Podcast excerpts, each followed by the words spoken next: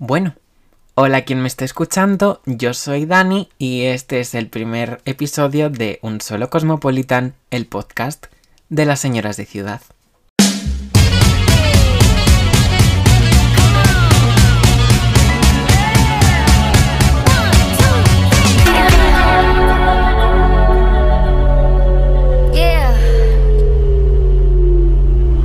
bueno, la verdad es que decir que estoy muy orgulloso del resultado final. Yo creo que transmite, mm, tampoco voy a decir a la perfección, pero yo creo que me ha quedado un, buen, un resultado coherente. Yo creo que transmite el buen rollo que al menos pretendo en estos primeros episodios.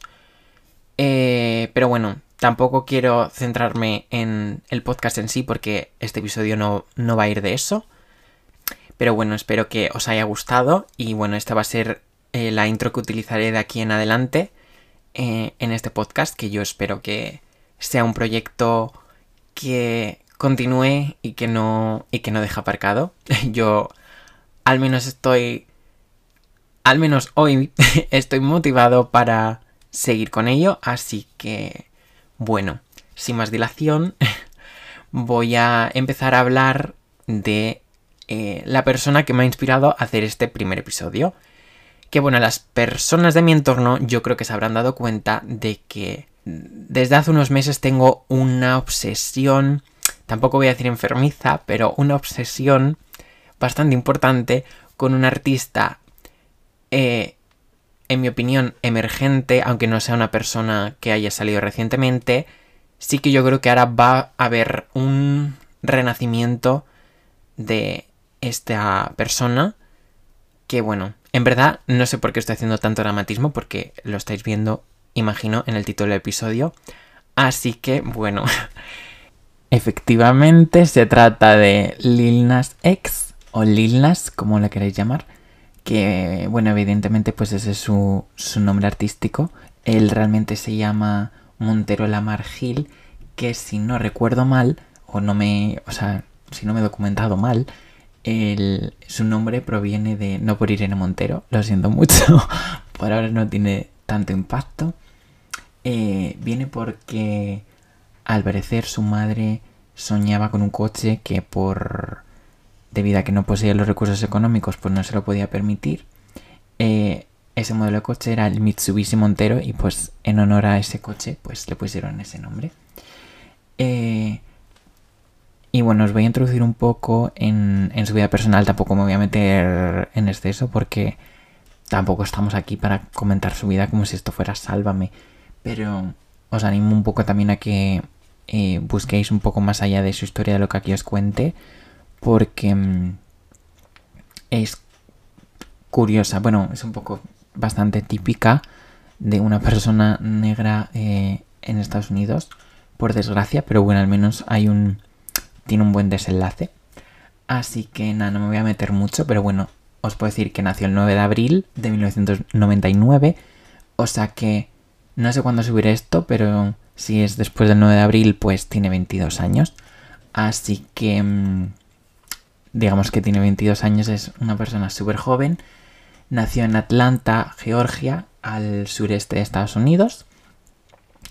Y mm, nació, o sea, su padre era británico y su madre es de origen dominicano, por lo que al final se trata de una persona, mm, podemos decir, diversa en cierto sentido y paradójicamente eso no va a hacer que su entorno sea abierto. Al revés va a ser bastante cerrado, pero bueno, nos estamos un poco adelantando acontecimientos. Pero bueno, llegados a este punto, cabe preguntarse, ¿de dónde salió este señor? Porque realmente de aquí a un... vamos, de unos años para acá, se ha hecho bastante importante dentro del mundo del rap. Y ya veremos que también yo creo que dentro del mundo del pop. Básicamente este chico empezó a hacerse famosillo a través de eh, redes sociales, especialmente Twitter. En 2015 a través de una cuenta que se llamaba Nasmaraj, que luego se cambió de cuenta a otra que se llamaba Nasmaray, eh, pues empezó a hacer, pues eso, conocidillo, porque pues oye, pues tenía sus tweets virales, de hecho, pues era conocido casi como el rey de los hilos, el King of Threads, porque bueno, voy a hablar en español de aquí en adelante porque el inglés tampoco es lo mío. Entonces, bueno, em, de hecho, esto fue en 2015, cuando todavía el tema de los hilos realmente no estaba tan... O sea, no era algo tan popular, en plan, la gente no solía hacer hilos. No quería empezar con la polémica, pero yo creo que voy a empezar ya con la polémica, porque a ver, este chico en 2015, eh, ponerle que tendría 16 años, pues básicamente, eh, al final él se ha intentado desvincular un poco de, de esta época de su vida, porque la verdad es que es bastante problemática. Mm, no quería, pues eso, abrir el cajón de mierda, pero yo creo que eh, es lo justo. Aunque esto no vaya a impedirme que continúe hablando de él, sí que yo creo que es importante hablar de ello. Entonces, bueno, eh, primero decir que él en un primer momento se desvinculó de la cuenta cuando eh, le preguntaron en diversos medios sobre si era él el, dueño de la cuenta de Nasmaraj y él dijo que nada que ver. Pero evidentemente había una vinculación clara porque de hecho hay una mm, hay una foto de perfil en la que es claramente él y luego en sus otras redes sociales vincula eh, su cuenta personal hacia la de Nasmaraj, entonces evidentemente es él. Pero eh, en esta cuenta, además que ahora mismo a día de hoy está suspendida, al parecer tenía otra cuenta que de esta, no es tan popular, que de hecho todavía eh, se puede ver, es pública y se llama, la cuenta se llama The Lil Kim Facts. Y básicamente supuestamente, vamos a decir, él era el copropietario. ¿Qué pasa en esta cuenta? Bueno, eh, he investigado profundamente estos tweets porque, bueno, al final es algo que puede mm, condicionarme a la hora de eh, apoyar a esta persona o al menos en, mi manera de concebirle. Entonces, he visto pues una serie de tweets bastante problemáticos. Eh, esto ya se hizo pues popular allá por 2020 que se hizo un Lil Nas X y Sober Party. Y nada, básicamente él se lo tomaba con humor, aunque de alguna manera no lo negaba y quizá no es como que pidiese perdón directamente, pero sí como que al final hay un tweet que pues ahora mismo no lo tengo aquí, pero básicamente él dice que hasta cierto punto es justo recibir todo el hate que él ha, dado en el pasado. Y es que básicamente él utilizaba sus cuentas, que por los nombres de, los, de las cuentas de Twitter, pues podéis imaginar que Nasmarag pues es una cuenta dedicada a Nicki Minaj y de Lil Kim Facts, pues sobre Lil Kim. Es curioso porque en la cuenta de Lil Kim, que sobre todo la mayoría de tweets son por, por 2017, debe ser que estaba en una época de bastante odio hacia Nicki Minaj y básicamente todos sus tweets son bastante crueles hacia ella e incluso se hace mención a, sus abortos, pero desde una perspectiva bastante cruel, en plan chistes bastante shady, bastante feillos, que a ver, sacados de contexto es un humor negro bastante horrible, eh, no sé hasta qué punto él mm, odiaba en ese sentido a Nicki Minaj, pero sí, desde luego son de muy mal gusto. También pues he visto que hay bastantes tweets islamófobos eh, y bueno, eh, a mí una cosa que me llamó pues especialmente la atención fue un tweet de crítica hacia Ariana Grande en el que bueno, era, más bien una crítica a sus fans, en plan de las personas que le, siguen.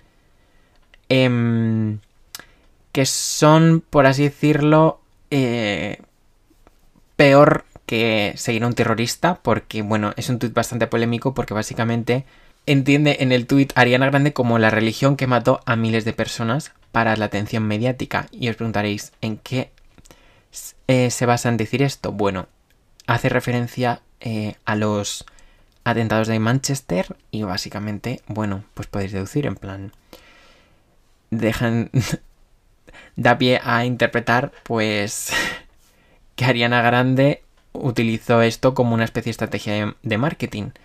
Lo cual, bueno, eh, no me parece bien. Además, pues me parece muy mal gusto porque al final pues murieron muchas personas.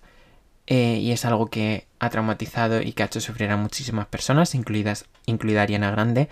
Entonces me parece muy feo trivializar con ello. Pero bueno, a fin de cuentas es Twitter. O sea, la gente pone cosas mucho peores. Y también hay que decir que él, por ese entonces, tenía 17 años. Que a ver, tampoco estoy justificándolo en ese sentido. Porque yo al menos en 2017, pues más o menos, mm, ya sabía un poco lo que ponía por redes sociales. O sea, sabía dónde estaba el límite. Y bueno, también mi manera de pensar, pues no iba por ese tipo tipo no ponía tweets islamófobos también porque yo no al menos no pensaba de esa manera entonces, bueno, lo cogería un poco eh, con pinzas, la verdad. Porque si, si no, pues haría que esto pues mm, no tuviese mucho sentido. Porque sería un poco darle más popularidad a alguien que no merece la pena. Pero yo voy a darle pues mi voto de confianza porque yo creo que la gente puede cambiar. Además, él hace referencia eh, constantemente a su pasado como una parte oscura de él, que ya pues hablaremos más, más adelante de ello. Y nada, bueno, a ver, así un poco para terminar el tema de estas cuentas problemáticas de Twitter, eh, decir también pues que hizo bastante críticas, em, otra vez en un tono shady, no sé hasta qué, hasta qué punto de humor. He visto sobre todo tweets de Casa Rihanna, a la hija de Beyoncé, habló Ivy, en plan haciendo alusión a sus eh, rasgos físicos, siendo bastante cruel, incluso racista, lo cual es un poco extraño teniendo en cuenta que él es negro, pero mm, no sé hasta qué punto casa todo esto. Yo creo que mm, en parte se debe a que de alguna manera él estaba reprimiendo una parte de sí mismo y como que se proyectaba en ellas todo el odio que se tenía hacia sí mismo y lo achacaba en ellas al final yo creo que él vivía bastante reprimido. De hecho, hay gente que lo, define como incel. Yo hasta cierto punto creo que al menos por ese entonces sí que lo era. Entonces, bueno, a mí también decir que, por ejemplo, por Twitter, cuando se, se le preguntó sobre la relación con la cuenta, y estos tweets sí que son más recientes, aunque está claro que él ya no ve ningún nada negativo en pues expresar abiertamente su sexualidad o en o en su manera de expresarse, sí que dijo que mm, al principio se desvinculó de la cuenta casi un poco por homofobia porque al final es como tener una cuenta fan de Nicki Minaj es como automáticamente te hace gay. que a ver, o sea, realmente es un poco así, tampoco tampoco vamos a engañarnos, o sea, es cierto que quizá se presupondría su, sexualidad, porque al final yo creo que un rapero heterosexual no tendría una cuenta de Nicki Minaj. Sé que hay excepciones, hay, hay gente mm, de miles de colores, pero es cierto que tirando un poco de tópicos, en fin, hasta cierto punto, pues lo compro. Entonces, bueno, eh, dejando un poco la polémica a un lado, yo creo que pues voy a introducir más bien ahora su carrera musical y un poco dejar de lado esta parte pues negativa que, bueno, ahí la dejo, cada uno puede interpretar lo que quiera. Eh, y bueno, eh, a ver, Lil Nas X se hizo popular por la canción de Old Town Road, eh, salida en 2018. fue la segunda canción más vendida de 2019 a nivel mundial por detrás de Bad Guy. Mm, un dato curioso que lo he visto en una página de estas extrañas que bueno, básicamente eh, él por ese entonces lo único que había publicado era un EP autoproducido y autolanzado bajo pues ninguna discográfica en 2018 que se llamaba Nasarati. Em, he, de reconocer que no he escuchado nada. Sé que he escuchado alguna canción suelta. Eh, se nota que pues coge bases y pues él simplemente las rapea por encima y tal. Entonces, en este sentido, también con Old Town Road fue un poco así. O sea, realmente él compró el beat de la canción por literalmente 30 dólares y él lo subió a SoundCloud.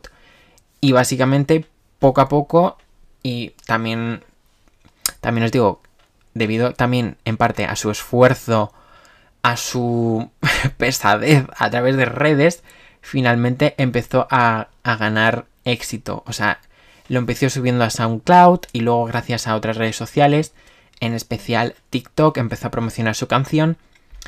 Y, y nada, sobre todo surgió a, raíz de un challenge cuando TikTok todavía no era lo que es a día de hoy. Él fue quizá pionero en ese sentido y generó, o sea, surgió un challenge en torno a la canción que juraría que se, llama, se llamaba Jihad Challenge y es un poco pues, relacionado con la estética vaquera y tal, o sea, en fin, es 2018, o sea, ya es como algo que da bastante vergüenza ajena en cuanto pasan dos meses. Pero bueno, el caso es que la realidad es que le vino muy bien ese challenge y la canción se convirtió en un auténtico éxito. Eh, y bueno, pues decir un poco sobre esta canción que básicamente eh, habla de literalmente caballos, de ranchos, pero a la vez se interpreta como una manera de liberarse eh, a través de pues hay una hay un verso que puede traducirse como nadie puede decirme nada que dicen que tiene que ver con el hecho de que bueno él dejó los estudios se fue de casa de sus padres y se fue a vivir donde su hermana y su hermana mmm, más o menos se dice que le echó en plan no no sé tampoco me he metido en su vida familiar pero bueno entonces, bueno, es un poco hacer mención a que al final nadie puede decirle nada porque pues él viva su bola, entonces un poco que lo relaciona con la estética mmm, country. Y bueno, en relación a esto del country, eh, la canción en un principio debutó en los charts de Billboard de canciones country y surgió nuevamente otra polémica en torno a la canción porque finalmente decidieron quitarla de esa lista de country porque consideraban que no encajaba dentro de el género country, entonces pues la bajaron de esa lista. Eh, a mí en cuanto a este punto sí que hasta cierto punto, punto, punto, considero que sí que es racista esta decisión, pero no es nada nuevo en la industria musical estadounidense. Quiero decir, desde el momento en el que Rihanna, que literalmente es una de las divas pop de la década pasada más importantes, eh, la, la catalogues automáticamente como artista RB cuando su disco en sí es claramente pop, electropop, eh, me parece que hay una base bastante racista, que es como que debía ser de tal etnia, puedes pertenecer o no puedes pertenecer a tal género musical. Pero bueno, esto da un poco para otro debate que yo creo que ahora no es el momento porque si no, pues me voy a alargar demasiado. Entonces, bueno, vamos a dejar eso por un lado, pero bueno, decir que Billy Ray Cyrus eh, apoyó activamente eh, la canción y bueno, de hecho finalmente pues colabora en la canción y gracias a su participación en este remix, pues la canción fue número uno de Billboard, eso sí, no en la lista de country, en la lista de éxitos, durante más de 13 semanas consecutivas. Y nada, he buscado eh, para tenerlo aquí que nada, en Spotify a día de hoy la canción de Lil Nas X solo en Spotify tiene 700 millones y la del remix 1142 millones, o sea, una burrada, o sea, fue un mega hit esa canción. Entonces, bueno, eh, después de pues, el gran éxito de esta canción, todo el mundo tenía pues muchas expectativas en torno a este, eh, en torno a este chico. Entonces, bueno, sacó un EP llamado Seven 7 que se lanzó el 21 de junio de 2019. Y bueno, tampoco me voy a meter mucho porque quiero hablar más bien de su época actual, pero bueno, hacer mención de la canción de Panini, que me parece un temazo y encima me parece súper chula y la letra me parece muy original y que realmente tiene mucho que ver con él como persona, porque al final él nació como una cuenta de fans y yo creo que él mejor que nadie puede conocer qué se le puede pasar por la cabeza a esos fans que cuando empiezas a hacerte famoso, cuando todo el mundo te apoyaba porque decía, es que tiene muchísimo talento, tú vas a llegar lejos, luego te abandonan porque te haces mainstream y todo el mundo te escucha y entonces la gente se desencanta en ti porque piensan que ya no eres el de antes. Al final es como una especie de llamado de atención en plan de ¿qué quieres de mí? Fan, a, la que le da el nombre Panini por el personaje de la serie de Chowder, que, bueno, era un personaje que estaba obsesionado con Chowder, entonces pues es un poco esa idea. Y pues no sé, me parece una canción muy guay, el videoclip además está súper chulo, entonces bueno, eso por un lado. Entonces, bueno, vamos a pasar ya a esta nueva era porque eso pasó en 2019. Luego sacó más canciones como la de Rodeo, esta con Cardi B, luego con Nas, en fin, pero bueno, tampoco quiero meterme mucho en ello. Vamos a hablar un poco de la canción de Holiday que salió en la Navidad de este año, de 2020, pero que es un retrato futurístico de la Navidad de 2220. a ver, a mí la canción me gusta, yo creo que es un temazo, es muy pegadiza. Eso sí, no sé hasta qué punto tiene esa estética de holiday, de navideña. Entiendo que salió precisamente por esa. porque, pues, pegaba por esas fechas y lo podía dar un tirón de éxito, pero en mi opinión, teniendo en cuenta lo que ha salido después, yo no hubiese sacado esta canción como primer single, aunque yo obviamente, como buen fan, me escuché la canción en bucle desde que salió. Eh, y nada, pues bueno, así comentar un poco la canción y ver un poco la evolución de él. Eh, además de que coja la estética de Santa Claus, haga referencias a Michael Jackson, incluso haga el jiji dentro de la canción, que pues bueno, la convierte en una canción bastante divertida. Hay algunos versos que me llaman la atención porque yo creo que pueden reflejar muy bien esta evolución de Lil Nas X. Y son un verso que dice Pop stars, but the rappers still respect me. Que básicamente es como lo que es. O sea, es, es una pop star, es una estrella del pop a la que los a, la que los raperos todavía respetan. O sea, realmente me parece que Lil Nas X nunca se concibió como un artista rap, pese a que, pues, rapee en sus canciones y haga género rap y sus referentes sean raperos.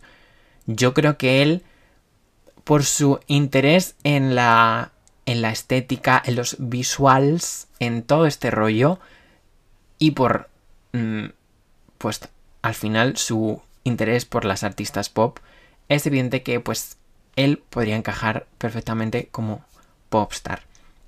Y luego hay otro verso que dice, em, incluso si empezara a flopear, o sea, a fracasar, eh, me quedaría como pues la fashion en plan de realmente él, desde 2019, ha formado ya un imperio. O sea, realmente es un poco... Da un poco de envidia porque dejó de estudiar y al poco tiempo eh, se ha convertido en un artista de éxito, millonario. Y es como una decisión súper arriesgada que dices, es que si lo, si lo vas a hacer es porque te tiene que salir bien. Y efectivamente, pues a él le sale bien.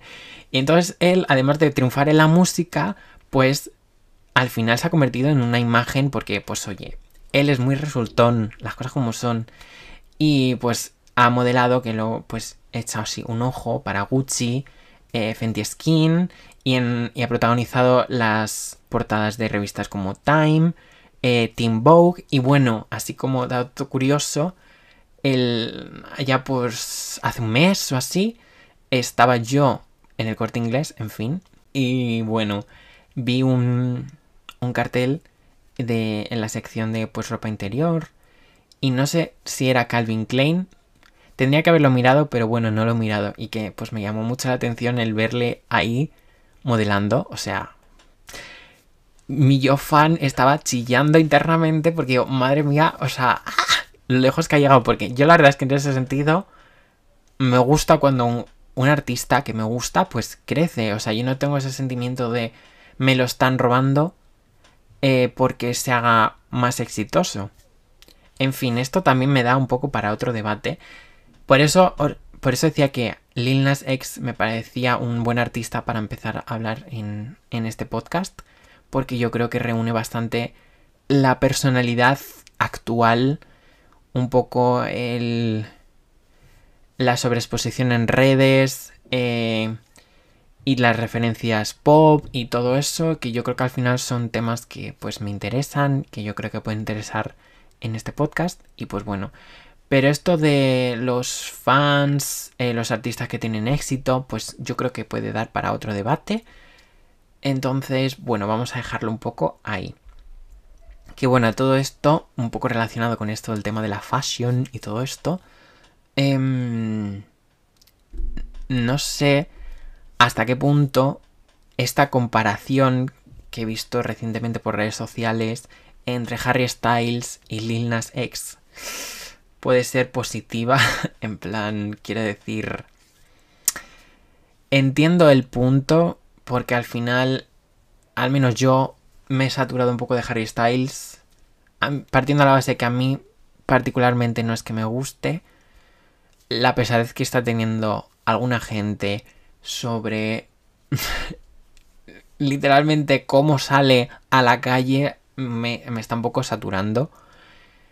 Y entonces, la verdad es que, aunque yo, si tuviese que posicionarme en este debate de moda, porque Lil Nas X se ha convertido también en otro referente, de moda, me parece estúpido porque partimos de la base de que son personas diferentes, que no tienen nada que ver más allá de que transgreden un poco la norma a la hora de vestir. Que es que mmm, de esto quiero hablar un poco más adelante, pero es que me parece algo tan vacío hablar de debatir o plantear que alguien es mejor o peor por hechos tan poco trascendentes como es la manera de vestir. O, en fin, que sé que tiene mucho que ver con la cultura pop, pero me parece como algo mmm, problemático. Que para un debate de Twitter de retweet Harry Styles, Fab eh, o me gusta Lil Nas X, pues está bien, pero más allá de eso, no sé yo. Entonces, bueno, eh, vamos a hablar ya, ahora sí, por fin, de su última canción, Montero, y entre paréntesis, Call Me By Your Name, o sea, llámame pues por tu nombre. Que ha salido hace súper poco, no sé cuándo subiré este podcast, entonces, bueno, no sé si este tema, este vídeo ya habrá quedado en el pasado. yo creo que no, porque yo creo que ya es historia del pop. Esta canción y este videoclip ya ha marcado un antes. Tampoco, a ver, decir un antes y un después es algo muy fuerte, pero sí que yo creo que va a ser un breaking ball de nuestra década, al menos desde, ya, ya digo siempre, desde mi punto de vista humilde. Pero bueno, para introducir esta canción, primero hay que decir que, aunque ya más o menos eh, la habréis podido decir si no sabíais quién es por lo que he ido diciendo, o si ya lo sabéis, Lil X salió oficialmente del armario en junio de 2019, o sea, justo al final de El Orgullo. Y en, en este punto, pues quería hacer mención de una canción que se llama Close Sure You Like, que es una de mis canciones favoritas del EP. Em, que es, SP salió antes de que él saliese del armario, pero claro, cuando él salió del armario, la letra de la canción se redefinió de alguna manera y, y bueno, básicamente eh, uno de los versos de la canción dice, esto es lo que tengo que hacer, no me puedo arrepentir, o sea, no me... No me voy a arrepentir o no debería de arrepentirme cuando sea mayor. O sea, es algo que tiene que hacer y después, más adelante, pues es algo que ya hemos sabido a qué se refería y de hecho él mismo en su cuenta de Twitter pues hizo alusión a esa canción después de su salida del armario. Y bueno, en fin, en cuanto a este punto, la reacción de la sociedad pues en su mayoría fue positiva, o sea, al fin de cuentas estamos ya en 2019 y estamos hablando de redes sociales. Entonces, en general la reacción fue positiva. Él mismo ha hecho muchas veces mención de que dentro del rap y del hip hop generó cierto recelo. Eh, pero realmente la reacción fue positiva. Eh, así como curiosidad, es decir que él no fue el primero en salir del armario, ni muchísimo menos. Pero sí que es verdad que es un poco la excepción, prácticamente, o al menos en un sentido tan mainstream. Porque en 2012, Frank Ocean, que bueno, no es del todo rap, pero sí que se entra dentro de esta cultura hip hop. Em, bueno, realmente sí que es rap, o sea, es un artista RB, rap, hip hop, en fin. es muy polivalente. Yo creo que sabéis quién es Frank Ocean. Em, pero claro, él al final, aunque se ha conocido, yo creo que no es un nivel mainstream como Lil Nas X que tuvo, pues como ya os he dicho, la segunda canción más vendida del año. O sea, nada que ver, pero pues obviamente hay que mencionarle porque pues es una figura muy importante y tal. Entonces, bueno, metiéndonos ya por fin en la canción que esta era una de las razones por la que quería hacer este episodio porque yo quería comentar esa fantasía de canción y esa fantasía de videoclip que Lil Nas X se ha salido, o sea, ha dicho, aquí estoy. que bueno, él siempre ha dirigido, por lo que he, investigado, sus videoclips, sus conceptos y tal, pero en este videoclip, ¡ah! O sea, ¡ah! me ha encantado. Y es que incluso su portada, que por cierto está diseñada por un artista español que se llama Philip Kurtik, que no sé si es el que ha trabajado también con Rosalía, porque me recuerda muchísimo. Y también hizo unas fotografías con Aitana muy guays. O sea, tiene un estilo bastante marcado. Sí, es el de ambas artistas, porque la verdad es que me recuerda muchísimo. Pero bueno, es que la portada es también. ¡Ah! O sea, me encanta. Porque además ya te adelanta un poco la iconografía religiosa. Porque la portada imita el cuadro este de de, la creación de Adán, con Dios dándole la mano, acercando sus dedos. Em, pero bueno, mm, nos estamos adelantando, vamos a ir por partes. A ver, en primer lugar, ¿de qué va la canción? O sea, la canción va básicamente de un tío que está en el armario. O sea, un tío que finge, que se oculta, que... Que que no vive realmente su vida, que está un poco en, en el lado oscuro, que eso es algo que en el videoclip de la canción se va a hacer mención a ese lado oscuro que, bueno, ya os iré soltando un poco mi, mi interpretación. Y bueno, a mí me parece un tema bastante... Primero me parece bastante em, atrevido porque no es un tema que se suele tratar. El tema de relación de un chico con otro y el, uno de ellos está dentro del armario no es un tema tan frecuente en canciones. Al menos yo pues no tengo noción de muchas más. Sinceramente yo creo que esta es la primera.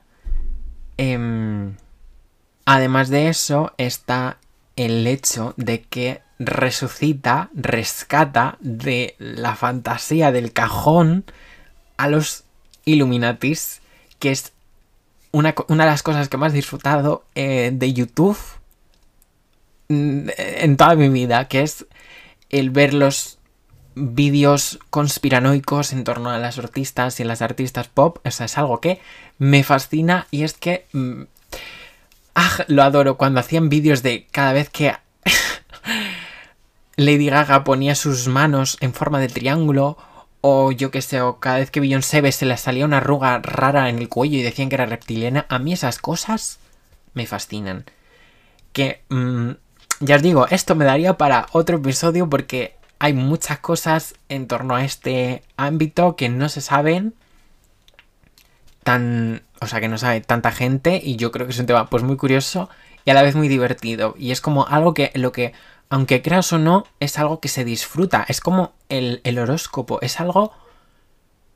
Es una manera de ver la vida que te hace la vida mucho más divertida, amena y en fin, o sea, una maravilla. Entonces, a mí, que Lil Nas X haya rescatado de una manera tan. ¡Ah! tan fantasiosa todo este asunto, pues a mí me da la vida. O sea, esto por ejemplo se ve. Bueno, ya no solo por la aparición del diablo y lo que ocurre, sino porque, por ejemplo, al principio del videoclip con la, con la serpiente de, del Edén, que, con el tercer ojo, que, en fin, well, que al final es, obviamente, para esta gente que cree en el lobby LGTB o que en general está un poco cucu de la cabeza, pero en un sentido malo, a mí me fascina que Lil Nas X está intentando favorecer eso, porque, oye, pues es algo que se había perdido últimamente y pues me parece súper bien que lo haya rescatado. Entonces, bueno, pasando un poco a la al concepto del videoclip y de la canción. En la canción se hace alusión a Eva, pero no es la alusión no es tan directa a la religión como está en el videoclip. Que al final a mí me parece, en mi opinión, vamos, una buena manera de hablar de la represión. Partiendo de que supongo yo que al ser él, pues, eh, un chico negro de Estados Unidos, eh, tirando un poco, pues, de tópicos, yo creo que al menos no, ya no él, sino pues su familia, pues, habrá sido de ir a, a, misas, ser muy creyentes, entonces vivir una cultura muy cristiana, muy... pues eso, muy de religión. Entonces, bueno, entrando en el videoclip nos adentramos en el jardín del Edén, en el mundo de Montero, eh, que aquí ya empieza un poco mi interpretación del videoclip. Partimos de la base de que aparece una persona que, a la que vamos a llamar Eva porque es tentada por una serpiente. Pero es él eh, disfrazado en todos los personajes. O sea, él sale disfrazado de, caracterizado de 80.000 maneras y a cada cual look más icónico. Eh, bueno, es que me está costando un poco abordarlo porque quiero hablar de muchas cosas y tampoco quiero dejarme nada. Bueno, lo primero que vemos eh, al empezar el videoclip pues es la escena del Edén. Eh, aparece una serpiente que deducimos que es el diablo. Y curiosamente, no sé si alguien, los que me estáis escuchando, os habréis fijado en la camiseta, en letras quizá no tan visibles, pone su nombre, pone Lil Nas X. Entonces, partimos de la base, porque a lo mejor alguien se habrá, preguntado, ¿pero y la manzana? Eh, bueno, partiendo de la base de que eso es un poco iconografía religiosa, eh, obviamente tirando de, pues, de, de, del imaginario, pues la manzana tenía que estar y pues no hay ninguna manzana. Al final, si os dais cuenta, es él, es esa Eva, Lil Nas X, la que termina tentada por el diablo. O sea, el objeto es el mismo. Y bueno, evidentemente yo creo, como interpreto, que al final también debido a lo que ocurre más adelante y al final el sentido de videoclip de un poco eh, salir del armario, salir de ese lado oscuro, em, podría decirse que de igual forma que Eva fue la primera mujer en entrar al lado oscuro, por así decirlo, o sea, al final gays and girls están muy relacionados y él yo creo que lo sabe a la perfección.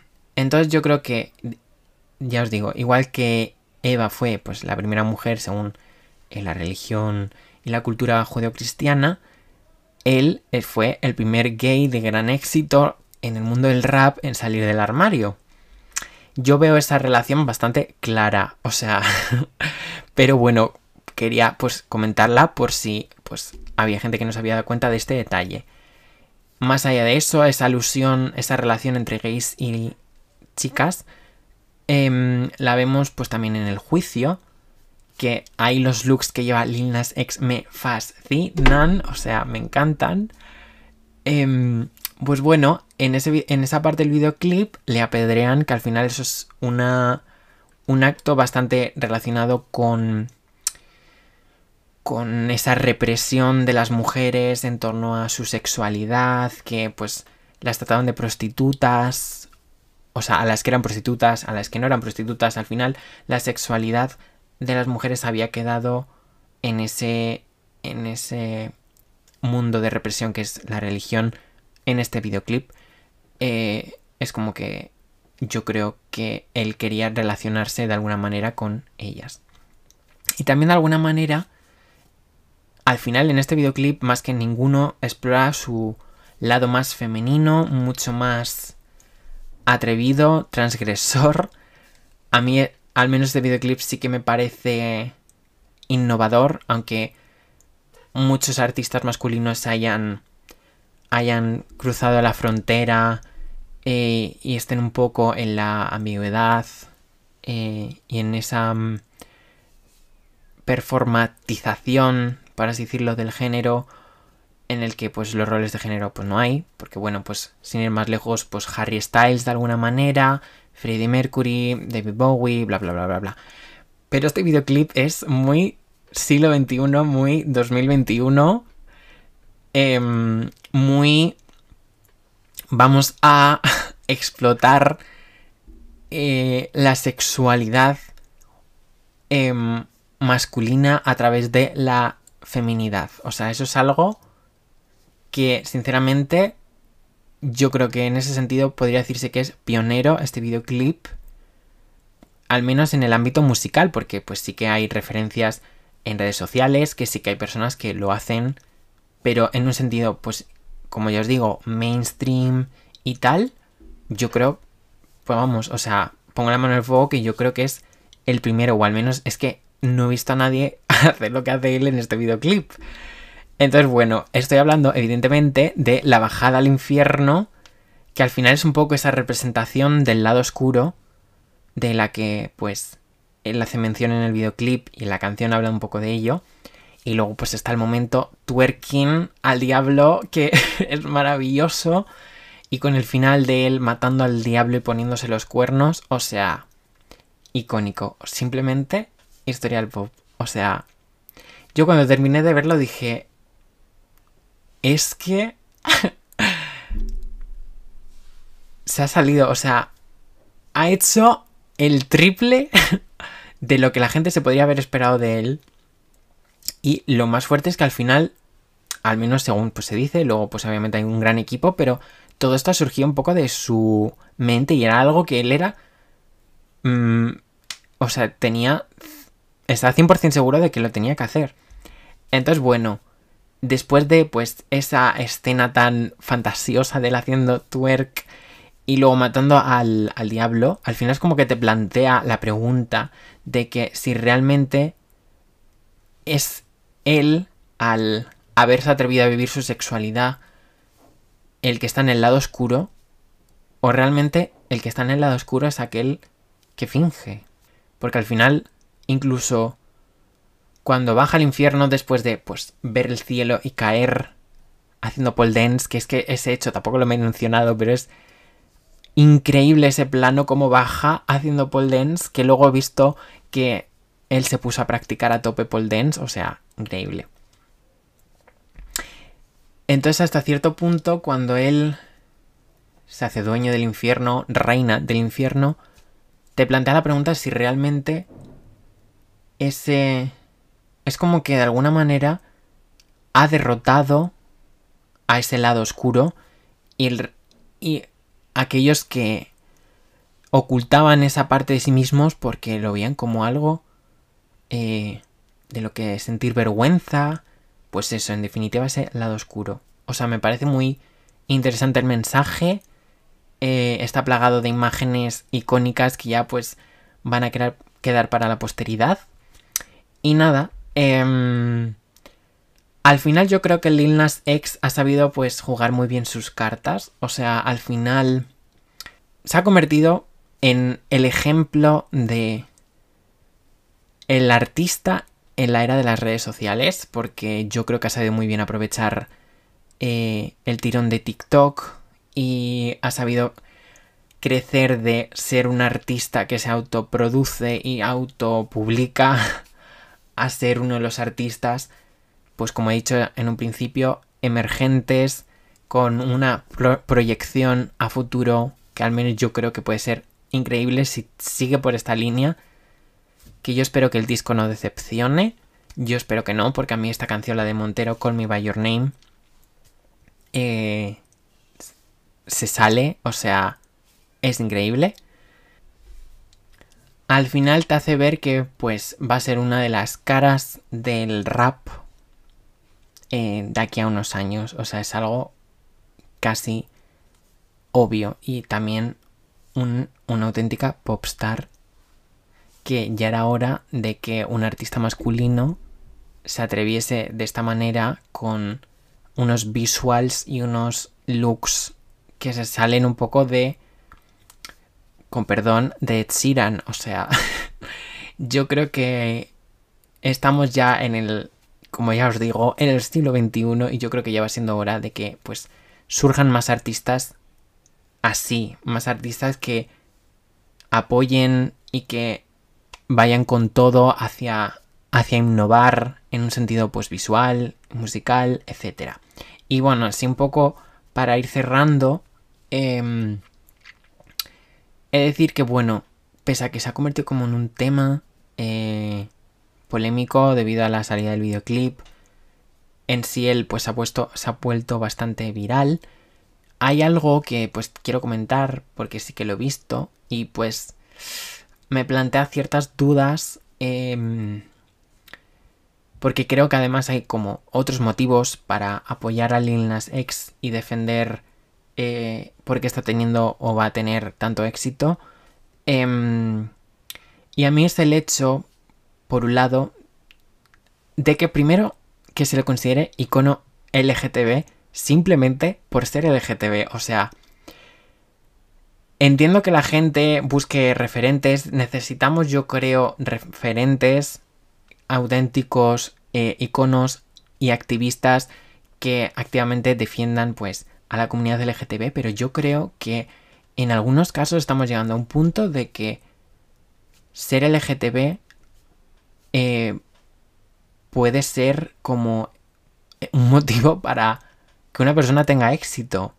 O sea, soy consciente de que la realidad es que hay muy pocos artistas LGTB precisamente por el mundo en el que vivimos, pero que el valor de ese artista dependa de eso, cuando, aunque Lil Nas X hable abiertamente de su sexualidad, yo creo que tampoco podría definirse, podría definirse como activista ni muchísimo menos, simplemente es una persona que vive su sexualidad.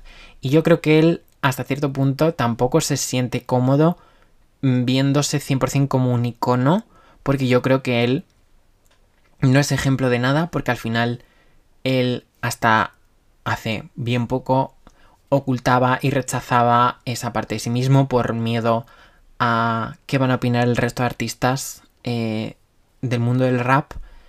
Al final mmm, creo que hay otros motivos, especialmente musicales, para apoyar a Lil Nas X, que basar tu argumento en eso me parece algo bastante... Mmm, bastante cuestionable, vamos a decir. Entonces, bueno, quería un poco eso, cerrar el tema este. Eh, y por supuesto, pues animaros a que escuchéis su música, la verdad es que sus canciones son muy cortitas, también un poco en, en ese rollo de TikTok. eh, son muy, a, muy guays. Eh, y este videoclip de Call Me By Your Name es increíble. Y nada, yo creo que pues este sería un poco todo lo que quería contaros. Eh, espero pues yo al final me he ido sintiendo más relajado a medida que hablaba. Espero que me haya hecho entender y que os haya gustado. Y, y pues nada, pues nos vemos en el próximo episodio de Un solo Cosmopolitan.